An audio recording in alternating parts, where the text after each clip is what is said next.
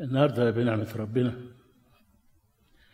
هنتأمل في حياة أبونا إبراهيم.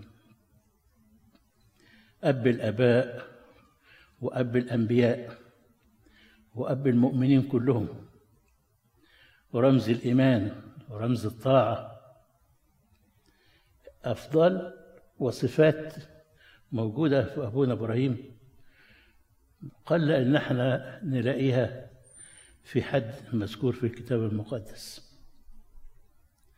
في سفر التكوين في الإصحاح الخمستاشر بيلخص بيقول فآمن بالرب فحسب له برا. ذكرت الآية دي أيضا في العهد الجديد. ذكرت ثلاث مرات. في رسالة معلم بولس الرسول إلى أهل روميا في الإصحاح الرابع وفي رسالته إلى أهل غلاطيا في الإصحاح الثالث وفي رسالة معلمنا يعقوب في الإصحاح الثاني.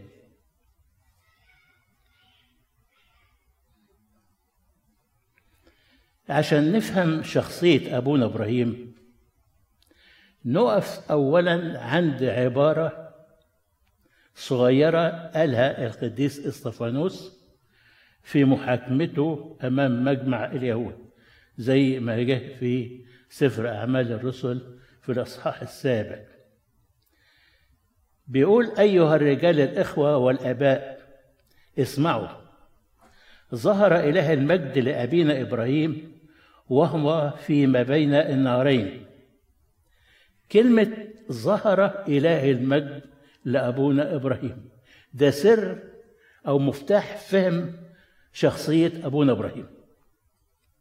كلمة إله المجد تعني أن الله ظهر متجليا لإبراهيم في هيئة رائعة ومجيدة.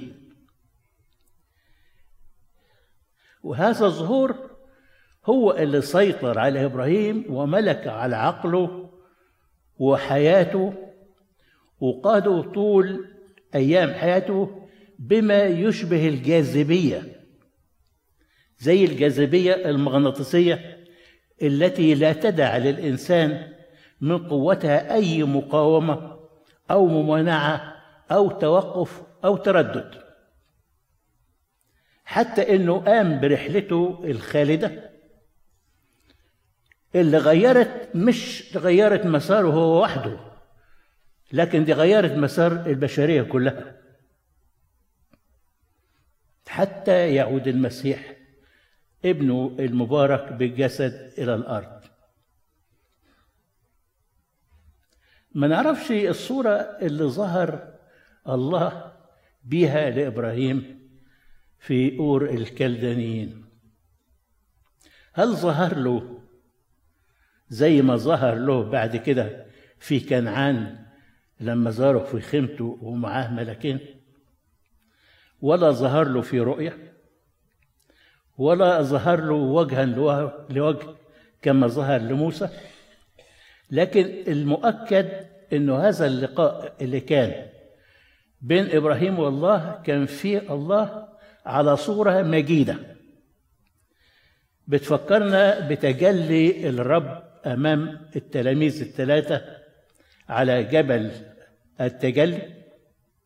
حتى إنه بطرس صرخ وقال يا رب جيد أن نكون هنا. وحتى إنه من بهاء مجد الله لما تجلى بيقول الكتاب وسقط التلاميذ على وجوههم. إبراهيم كان الأول اسمه إبراهام يعني الأب المكرم. وغير الله اسمه وأعطاه اسم ابرهام اسمه أصلا ابرهام بالإنجليزي بنطقوها إبراهام بالعربي بنقول إبراهيم ومعناها على أي نطق من مناطق أب الجماهير أو أب المؤمنين. وهو الجيل العاشر من نوح. ويعتقد إنه اتولد ما بين سنة 2008 ل 1996 قبل الميلاد. يعني ولد بعد الطوفان بحوالي 350 سنة.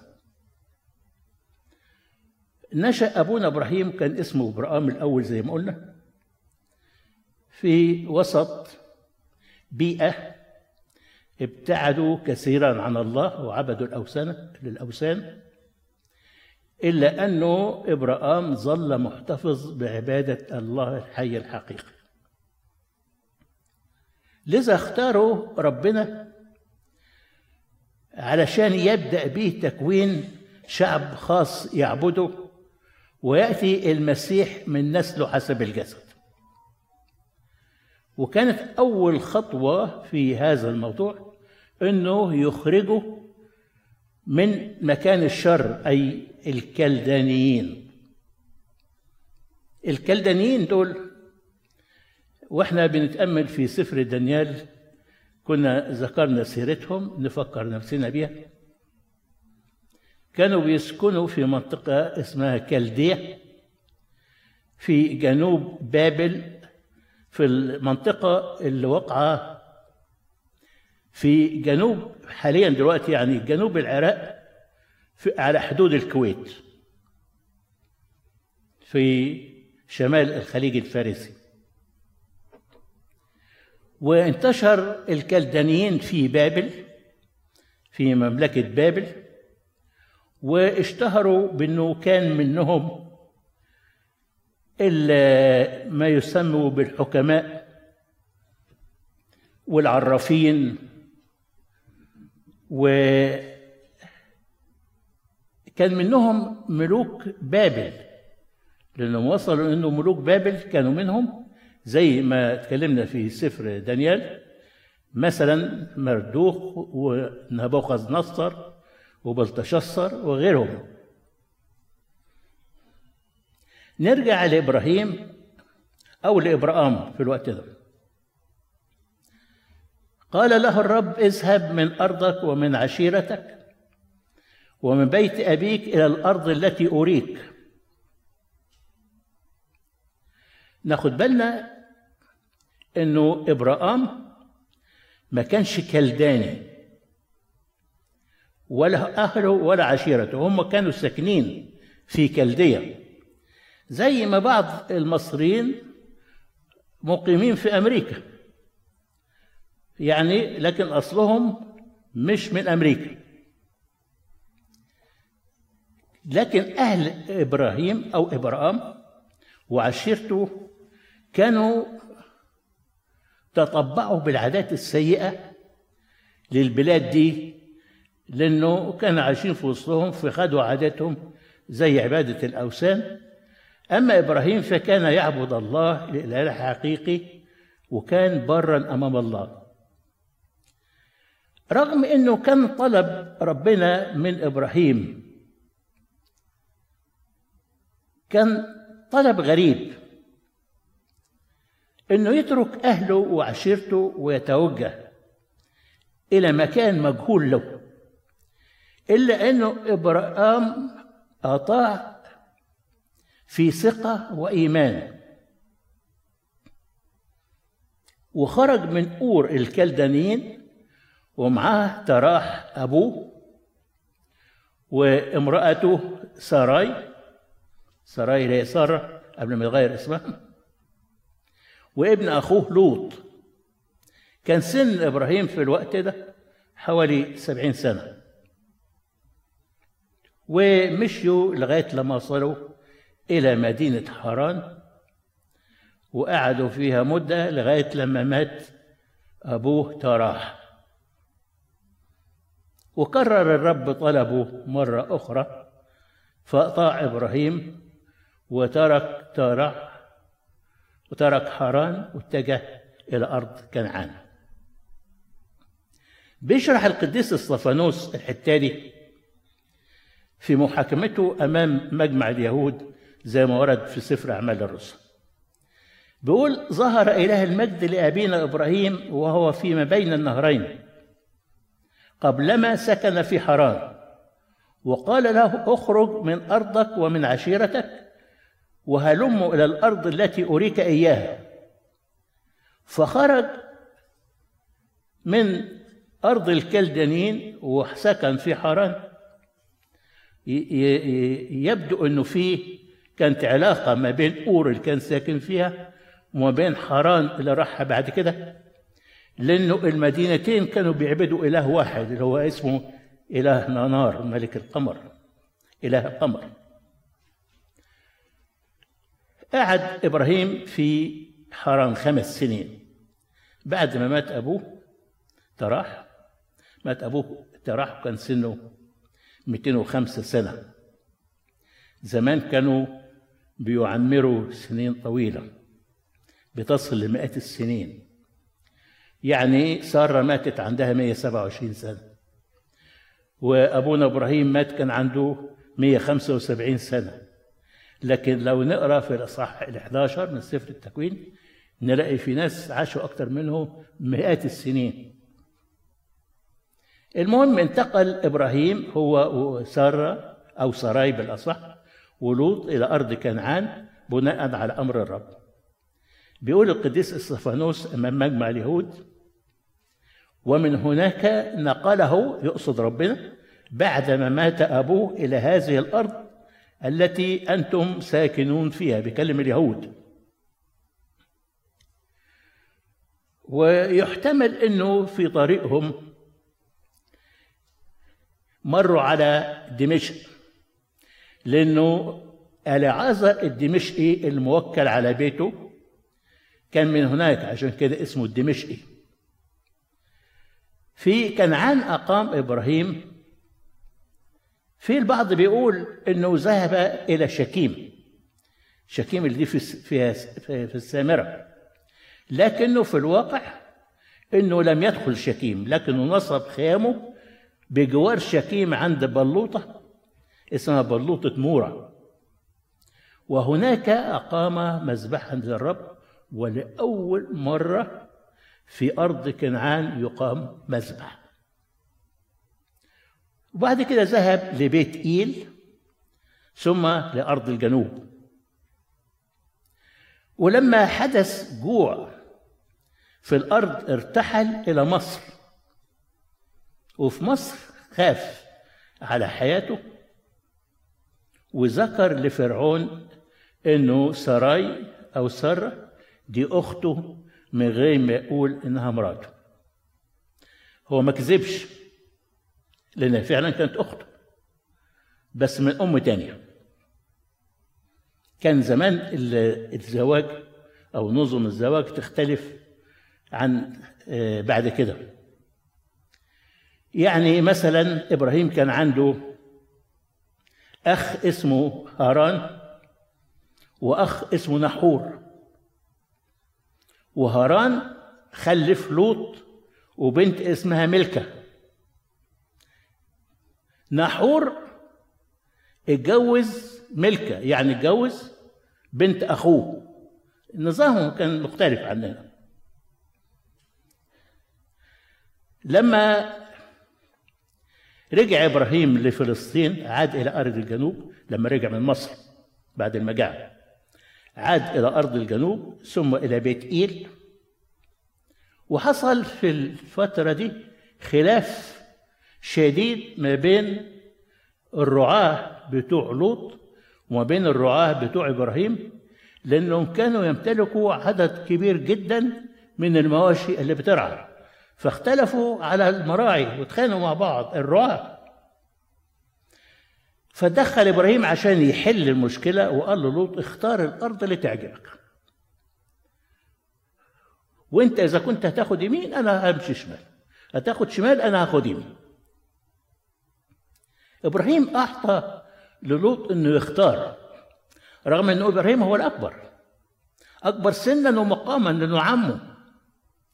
لكن حكمة إبراهيم ومحبته وتضحيته من صفات إبراهيم الكثيرة اللي هنتكلم فيها. اختار لوط إن هو يروح لأرض دائرة الأردن لأنها كانت أرض خصبة ومراعيها جيدة.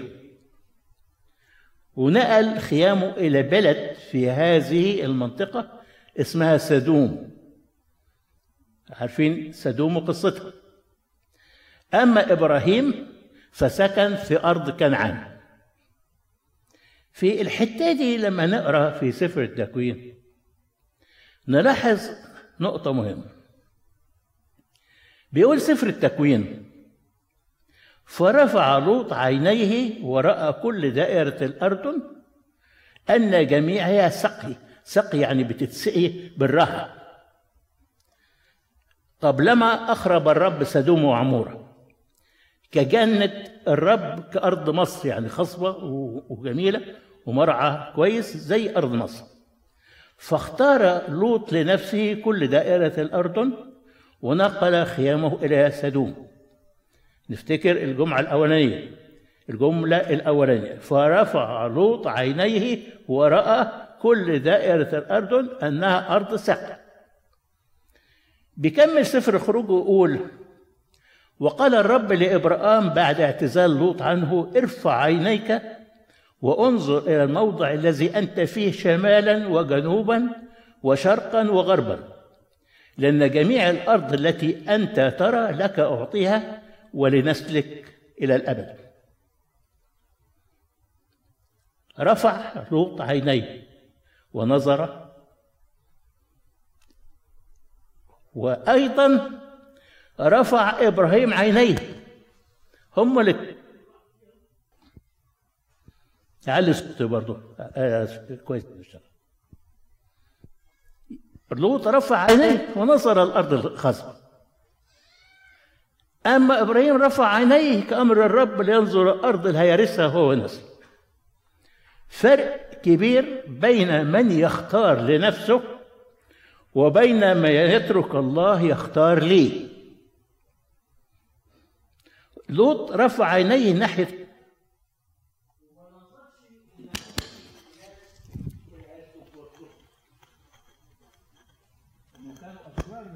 غضبة الرب عليه.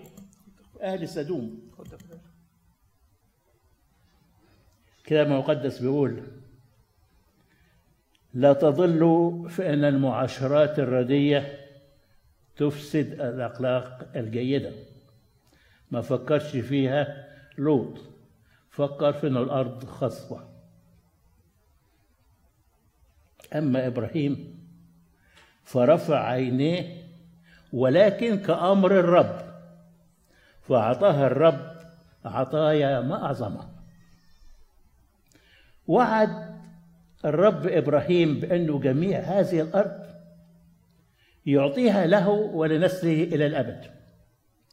وإنه سيكسر نسله كتراب الأرض. ما أجمل عطايا الرب لمن يسلم للرب حياته. سكن إبراهيم في أرض كنعان ونقر خيامه. وأقامها عند بلوطات ممرة. وقضى هناك سنوات عديدة. في الفترة دي حصلت أحداث كثيرة. تحالف مع ملوك الأموريين. بعد كده شن ملك علام حرب على الأموريين انتصر عليهم. والأموريين كان في منطقة سدوم. فملك علام انتصر على الأموريين وبالتالي غلب سدوم وسبى لسباه وكان من ضمن اللي سباهم مين؟ لوط. واستولى على كل أملاكه. لكن إبراهيم كسرهم واسترجع لوط وأهل بيته وأملاكه. عند رجوع إبراهيم بيذكر السفر إنه استقبلوا ملكي صادق كاهن الله العلي وملك شليم. شليم دي هي أورشليم فيما بعد. وأعطى إبراهيم عشر من كل شيء لملك صادق بصفته بصفته كاهن الله. وبارك ملك صادق إبراهيم. بعد كده وعد الرب إبراهيم بابن ونسل مثل نجوم السماء. فصدق وعد الرب وآمن به فحسب له برا.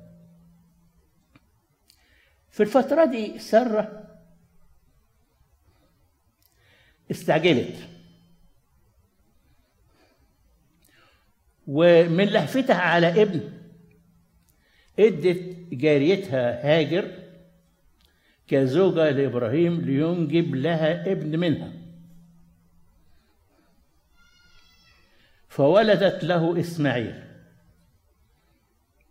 غلطة من إبراهيم.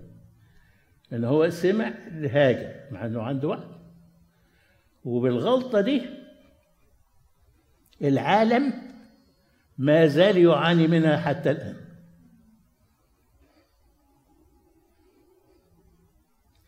لما كان إبراهيم في سن التسعة وتسعين ظهر له الرب وغير اسمه من إبراهام إلى إبراهيم وضع له الختان علامة للعهد.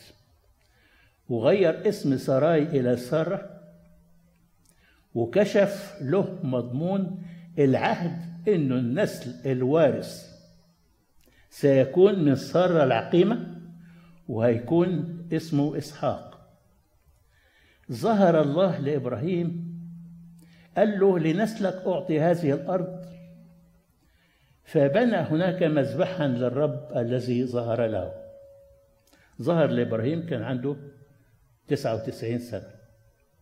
وسارة كان عندها كام؟ 89 سنة لأن سارة أصغر من إبراهيم بعشر سنين. وعد الله إبراهيم أنه يكون أبا لجمهور عظيم وأنه يبارك في نسله ويخرج منهم ملوك وأن الختان يكون علامة هذا العهد. وبعد كده ظهر له مرة تاني بعض المفسرين بيقولوا أنه بعد ثلاث أيام من الظهور الأولاني. كانت الدنيا حر وإبراهيم قاعد قدام باب الخيمة عند بلوطات ممرة. ظهر لإبراهيم ثلاث رجال. الله معه ملكين. إبراهيم استقبلهم بترحاب شديد واكرمهم إكرام كبير. بعد ما أكلوا قال له قالوا لإبراهيم أرجع السنة اللي جاية زي دلوقتي يكون لساره ابن. سارة كانت واقفة في باب الخيمة وسامعة الكلام. فضحكت في باطنها وقالت وأنا في هذه السن وسيدي شاخ ويكون لي ابن سيدي تقصد جوزها.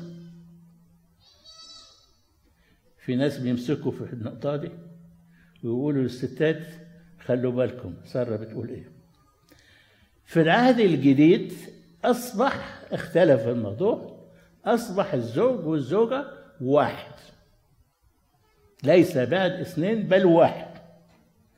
وإذا كان الكتاب بيقول إنه الرجل رأس المرأة فالكتاب أيضا بيقول إن المرأة الفاضلة تاج لبعلها زي ما ورد في سفر الأمثال. المهم قال الرب لإبراهيم لماذا ضحكت سارة؟ هل يستحيل على الرب شيء؟ هل يستحيل على الرب شيء؟ نحفظها دي. هل يستحيل على الرب شيء؟ لو شكيت لو ضعفت افتكر الآية دي. هل يستحيل على الرب شيء؟ وأعلم الرب إبراهيم بهلاك سدوم وعمورة بسبب كثرة شرهم. نفتكر أن لوط كان ساكن في سدوم. فتشفع إبراهيم أمام الرب من أجل الأبرار. فقعد يقول له خمسين طيب أربعين لغاية لما ما كانش موجود فيهم إلا لوط وعيلته. أنقذهم الملاكين لوط ومراته وبنتين وحتى مراته. خلفت تعليمات وبصت وراها وهم بيهربوا فتحولت إلى عمود ملك. المهم افتقد الرب سارة العاقل. فحبلت وولدت لإبراهيم ابنا في شيخوخته. كان سنه مئة سنة وسارة تسعين سنة. نفتكر أنه سارة لما كانت في باب الخيمة. وسمعت وعد ربنا إنها السنة الجاية يكون لها ابن فضحكت في باطنها. لابد أن إبراهيم أيضا ضحك مش لعدم تصديق لكن فرح بموعد الرب إن يكون له ابن. لما ولدت سارة سمى إبراهيم المو- المولود إسحاق. إسحاق معناها الضحك أو المضحك. يعني اللي خلانا نضحك فرح اللي فرحنا. لما كبر إسحاق أراد الرب إنه يمتحن إبراهيم فأمره بأن يذهب إلى ارض المورية ويصعد ابنه محرقة. وإحنا عارفين القصة دي. كان إسحاق في الوقت ده 25 سنة تقريبا. لكن نتوقف على بعض النقط في القصة اللي أنتم عارفينها كلكم. هل كان الله قاسي على إبراهيم في الاختبار ده؟ سؤال تاني. بيقول الكتاب وبعد هذه الأمور أن الله امتحن إبراهيم. هو إبراهيم هو ربنا مش كان عارف قلب إبراهيم من غير ما يمتحن وهو فحص الكلى والقلوب. من ناحية إبراهيم هل كان إبراهيم قاسي على ابنه؟ هل كان أنانية من إبراهيم إنه يذبح ابنه عشان يرضي إلهه؟ سؤال آخر. ليه ربنا يطلب ذبيحة بشرية؟ ودي كانت ذبايح الوثنيين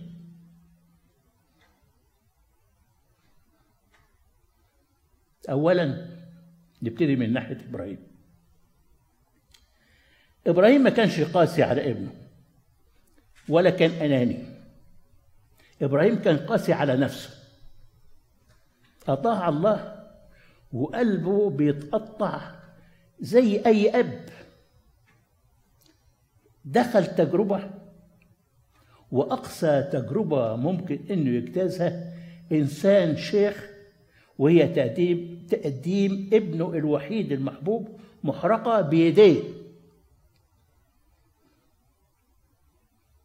إبراهيم كان قاسي على نفسه هو مش على إسحاق.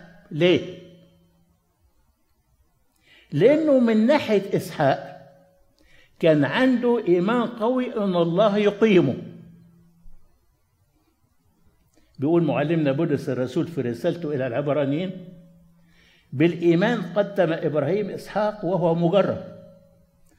قدم الذي قبل المواعيد وحيده الذي قيل له أنه بإسحاق يدعى لك نسل إذ حسب أن الله قادر على الإقامة من الأموات.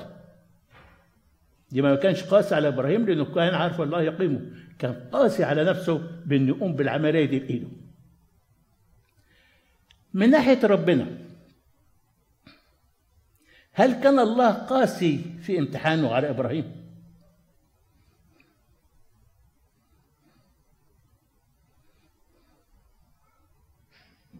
وهل ما كانش يعرف قلب إبراهيم عشان يمتحنه. وهو عارف بكل أسرارنا الداخلية. الله سمح بهذه التجربة. علشان يزكيه أمام الكل ويعلن إمامه إيمانه للكل فيكون مثل حي للآخرين. بيقول القديس أغسطينوس جرب إبراهيم بتقديم ابنه الحبيب إسحاق ليزكي طاعته الورعة ويجعلها معلنة لا لله لأنه لا عارفها بل للعالم. ليست كل تجربة هي للومنا إنما يمكن أن تكون لمدحنا. ربنا أيضا لم يكن قاسي على إبراهيم في التجربة. لأن الله لا يسمح بتجربة أحد فوق طاقته البشرية. والله كان يعلم أن الطاقة الروحية لإبراهيم كانت تقدر أن تحتمل ذلك لذا سمح.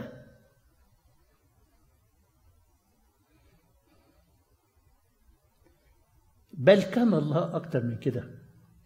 بيعد إبراهيم بهذه التجربة لما هو أعظم وأبهى وأسعد شيء ممكن أن يكون في حياة إنسان. فقد رأى الله. بيقول الكتاب إنه إبراهيم دعا المذبح يهوى يرى يعني الله يوري. وهكذا ترى الله لإبراهيم في موضع الذبيحه بل إنه بالإيمان رأى الكبش اللي قدمه ربنا فداء الإسحاق ورأى فيه رمز للسيد المسيح الذي ذبح على الصليب فداء للبشريه من أجل خلاص العالم والذي سيولد من نسله. ده اللي قصده السيد المسيح وهو بيكلم اليهود لما قال لهم أبوكم إبراهيم تهلل بأن يرى يومي فرأى وفرح.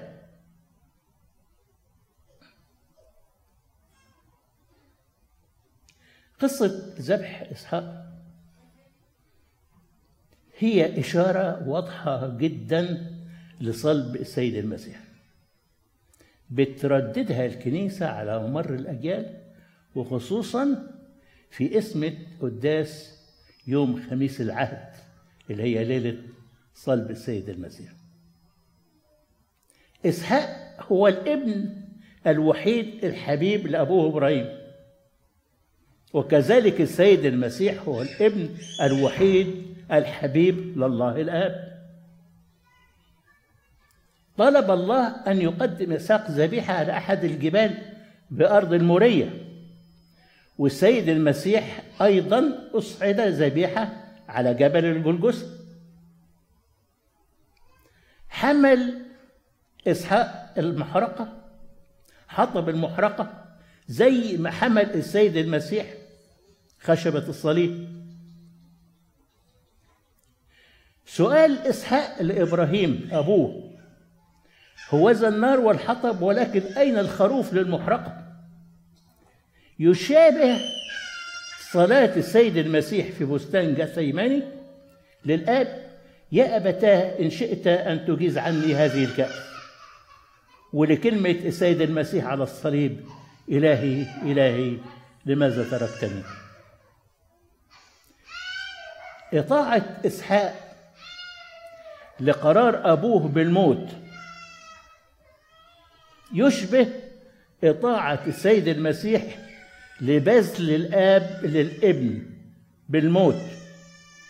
وإذ وجد في الهيئة كإنسان وضع نفسه وأطاع حتى الموت موت الصليب. واستسلام إسحاق لأبوه. يشبه استسلام الابن الرب يسوع لمشيئة الآب. زي ما قال في بستان جثيماني يا أبتاه إن أمكن أن تعبر عني هذه الكأس ولكن ليس كما أريد أنا بل كما تريد أنت والكبش اللي قدم بدل من إسحاق بيقول الكتاب كان ممسكا في الغابة بقرنيه كمثال لصلب السيد المسيح على.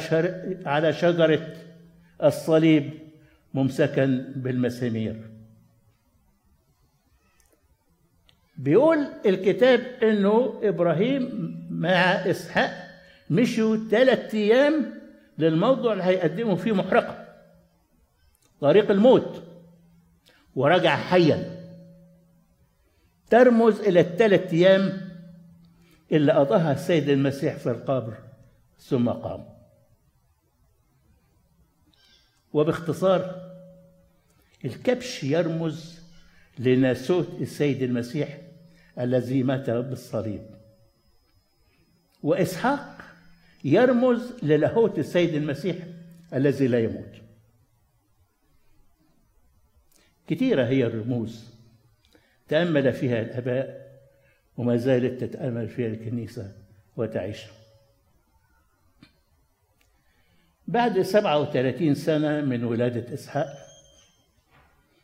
أو 12 سنة من تجربة ذبيحة إسحاق ماتت سارة وكان لها من العمر 127 سنة. ماتت في حبرون في أرض كنعان فحزن عليها إبراهيم وبكاها واشترى حقل عفرون ابن صحر الحسي وكان فيه مغارة اسمها مغارة المكفيلة ودفنها في المغارة. خلوا بالكم هنرجع لمغارة المكفيلة بعد شوية. شيخ إبراهيم وتقدم في الأيام وبارك إبراهيم بارك الرب إبراهيم في كل شيء. ولما شاخ وتقدم في الأيام فكر إنه يجوز إسحاق. فاستدعى وكيل بيته اللي هو مين؟ العزر الدمشقي كان إسحاق في الوقت ده حوالي أربعين سنة استدعى كبير بيته واستحلفوا بقسم إنه يبحث لابنه إسحاق عن زوجة ما تكونش من بنات الكنعانيين لأنه كانوا الكنعانيين رغم إن هو ساكن في وسطهم لكن عباد أوثان. بل من أهله وعشيرته اللي ما زالوا بيعبدوا الإله الحي. فسألوا كبير بيته قال له طيب أنا لو رحت هناك والبنت ما رضتش تسيب أهلها آخد إسحاق وأروح يقعد معاها قال له اوعى. وحلفوا بقسم إن هو ما ياخدش إسحاق هناك. قال له احترز من أن ترجع بابني إلى هناك. الرب إله السماء الذي أخذني من بيت أبي ومن أرض ميلادي والذي كلمني والذي أقسم لي قائلا لنسلك أعطي هذه الأرض. هو يرسل ملاكه أمامك فتأخذ لابني زوجة من هناك. مرة تانية ونشوف إيمان إبراهيم. إيمان مطلق بتدبير الله. أخذ العبد عشر جمال وهدايا وذهب وراح إلى أرام النهرين لمدينة نحور ولما وصل لخارج المدينة كان عند الغروب. وكان في بير مية. أناخ جماله يعني بره جماله جنب البير. وكان عادة النساء إنهم بيطلعوا في الوقت ده عشان يستقوا لما الدنيا بتضطر يعني. صلى العبد لربنا إن هو يعينه في مهمته ويديله دلالة على إنه البنت اللي يقول لها اسقيني تسقيه وتسقي جماله. العبد ده واضح إنه كان إنسان روحي زي سيده تعلم منه. مجرد ما خلص صلاته شاف بنت جت وملت جرتها بلاص يعني فراح لها وقال لها اسقيني قليل ماء من جرتك فقالت اشرب يا سيدي. وبعد ما شرب قالت له أسقي جمالك أيضا وراحت سقت الجمال. والراجل بيتأمل مبهور إزاي ان ربنا في محبته استجاب لصلاته. اتأكد ان ربنا بيقول له هي دي. فاخد خزامة يعني حاجة كده دهب بتحط في المناخير نظام الزينة بتاعتهم زمان. وسوارين يعني سوار يعني سوارة من ذهب وقدمهم ليها؟ وقال لها أنت بنت مين؟ وهل عندكم مكان نبات فيه؟ قالت له أنا بنت بتوئيل ابن ملكة ولدته لنحور. افتكروا زمان من شوية لما اتكلمنا دلوقتي إنه إبراهيم كان له أخ اسمه نحور. يعني جد رفقة. أو إنه أبو رفقة يبقى ابن عم إسحاق. يعني قرايب. ربنا بيرتب. رفقة قالت لرجل إبراهيم اتفضل عندنا في مكان ليك وعلف لجمالك. وجريت رفقة تخبر أمها, أمها باللي حصل. العبد بيشكر ربنا إنه أرشده لبيت سيده. لإخوة سيده.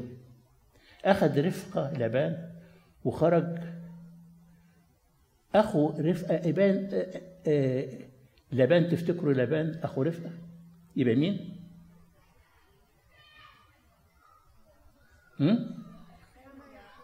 حما يعقوب وأبو ليئة ورحيل علشان الوقت هنختصر آه، لأنه حكاية زواج آه، إسحاق برفقة واخدة الإصحاح إلى 24 كله إصحاح طويل جدا. لأنه ربنا له قصد مش بيحكي حكايات ربنا قاصد الموضوع ده.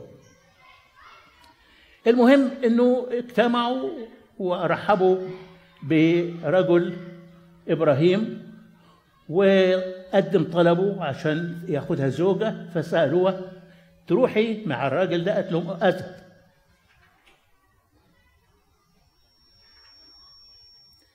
ورجعت مع العبد وكان إبراهيم كان إسحاق خرج يتمشى في الحقل فلقى في جمال جاية فلما وصلت عرف إنه دي اللي ربنا اختارها له فنزلت وأخذها وبيقول فأخذ إسحاق رفقة زوجة له وأدخلها أدخلها إلى خباء سارة أمه. خلاصة الموضوع ده إنها مش مجرد قص قصة أو قص قصة لزواج إسحاق برفقة لكن إشارة ورمز لارتباط المسيح بالكنيسة. إزاي؟ إسحاق زي ما قلنا يرمز مين سيد المسيح. ورفقة ترمز إلى الكنيسة. رفقة بيقول الكتاب إنها كانت جميلة المنظر جداً. ودي نفس وصف الكتاب المقدس الكنيسة في سفر نشيد الأنشاد. أنا سودة ولكن جميلة إنها جميلة. إرسال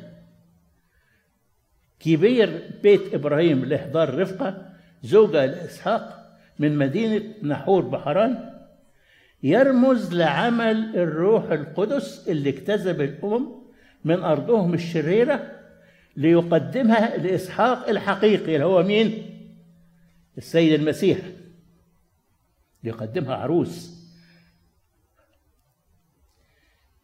ونلاحظ حاجة إنه طول السفر الإصحاح من أوله لآخره صح طويل جدا.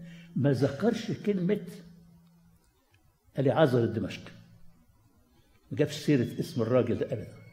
لو تقراها تاخدوا بالكم. ليه؟ كل حاجة في الكتاب المقدس بقصد مفيش حاجة اعتباطها. ولا صدفة. العذر الدمشقي إحنا اتكلمنا دلوقتي عن السيد المسيح اللي يرمز له اسحاق العريس. ورفقة ترمز للكنيسة. والروح القدس اللي ما بين السيد المسيح والكنيسة يرمز له العازر الدمشقي عشان كده ما جابش اسمه عشان يبقى مبني للمجهول اللي هو الروح القدس. البير اللي اتقابل عندها رسول إبراهيم مع العروس رفقة ترمز إلى مياه المعمودية اللي يرسل فيها الرب روح القدس ليأخذ لنفسه الكنيسة كعروس ليه.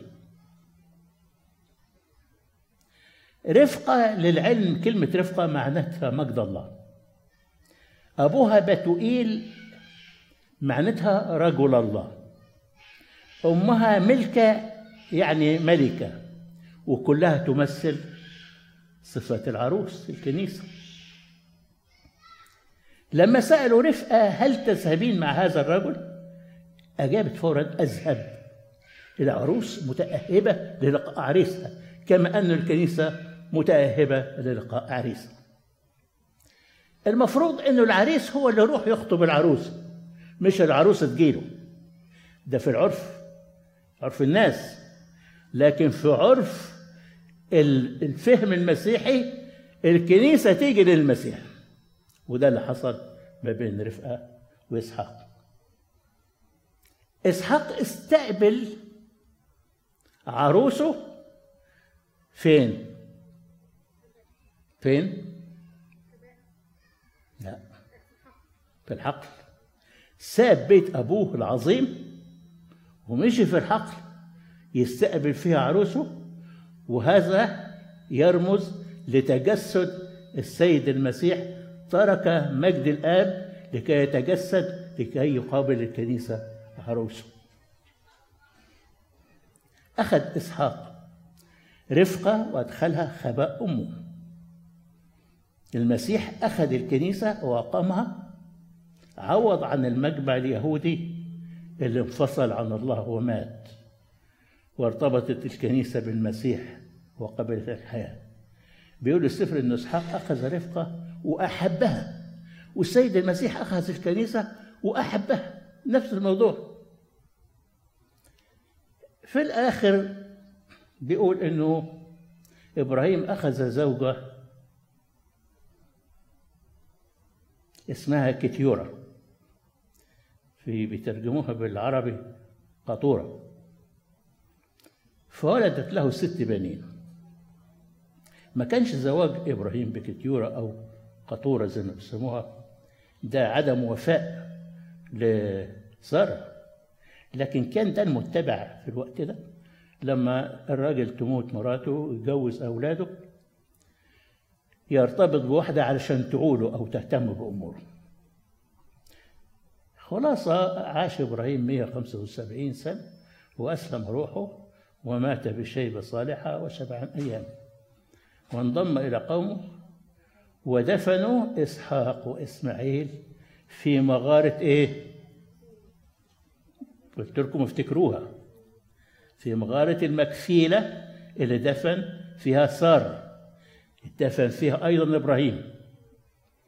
والدفع فيها إسماعيل.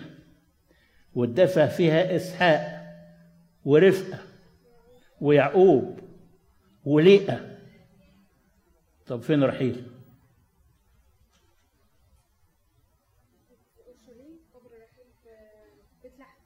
بيت لحم. كان ساعتها رحيل في بيت لحم. وماتت وهي بتولد بنيامين فدفنت في بيت لحم. مغارة مكفيلة للعلم دلوقتي. مكانها بلد في الضفة الغربية في فلسطين اسمها الخليل. عشان كده مسمينها الخليل على نسبة لإبراهيم الخليل. أبونا إبراهيم أب الآباء وأب الأنبياء وأب جميع المؤمنين وأول البطاركة صديق الله كلمة خليل خليل الله خليل يعني صديق. أنا كل ما أسمع كلمة خليل دي أسرح وأتعجب. وأقعد فترة كده أحاول أستعجبها. صديق صديق ربنا. ده لما واحد بيكون صديق واحد من كبار البلد بيقولوا عليه واصل. صديق ربنا. ده ما حدش يتسمى في الكتاب المقدس كله التسمية دي. كانت علاقة الله بإبراهيم علاقة شخصية وروحية وقوية. لذا دعي خليل الله. وتكررت التسمية دي في الكتاب المقدس ثلاث مرات. مرتين في العهد القديم مرة في العهد الجديد. في العهد القديم وردت في سفر أخبار الأيام الثاني على لسان يهوشافاط ملك يهوذا. وردت في سفر أشعياء. في العهد الجديد وردت فين تفتكروا؟ في رسالة معلمنا يعقوب في الأصح الثاني. بيقول وتم الكتاب القائل فآمن إبراهيم بالله فحسب له برا ودعي خليل الله. أعلن الله ذاته لخليله في الرؤى والأحلام زي ما جاء في سفر التكوين في الإصحاحات ال 15 وال 20 وفي الظهور في شكل إنسان أو في شكل شخص ملاك. وفيها استضاف إبراهيم ربنا زي ما ورد في الإصحاحات 18 وال 20 لهذا ولكل هذا. ميز الله إبراهيم بأن أعده ليأتي المسيح من نسله. فآمن فحسب له برا ورأى يوم الرب فتهلل. وأبونا إبراهيم اللي إحنا هنتكي في حضنه في فردوس النعيم. في أشية الرقديم بنقول تفضل يا رب أن تنيح نفوسهم جميعا في أحضان أبائنا القديسين إبراهيم وإسحاق ويعقوب. وبنتشفع فيه كحبيب الله زي ما بنقول في أكبية في صلاة الساعة التاسعة لا تتركنا إلى الانقضاء. من أجل إبراهيم حبيبك. بركة صلاة وشفاعة أبونا إبراهيم تكون معنا. لأن على الصالح كل كرامة ومجد إلى الأبد. آمين.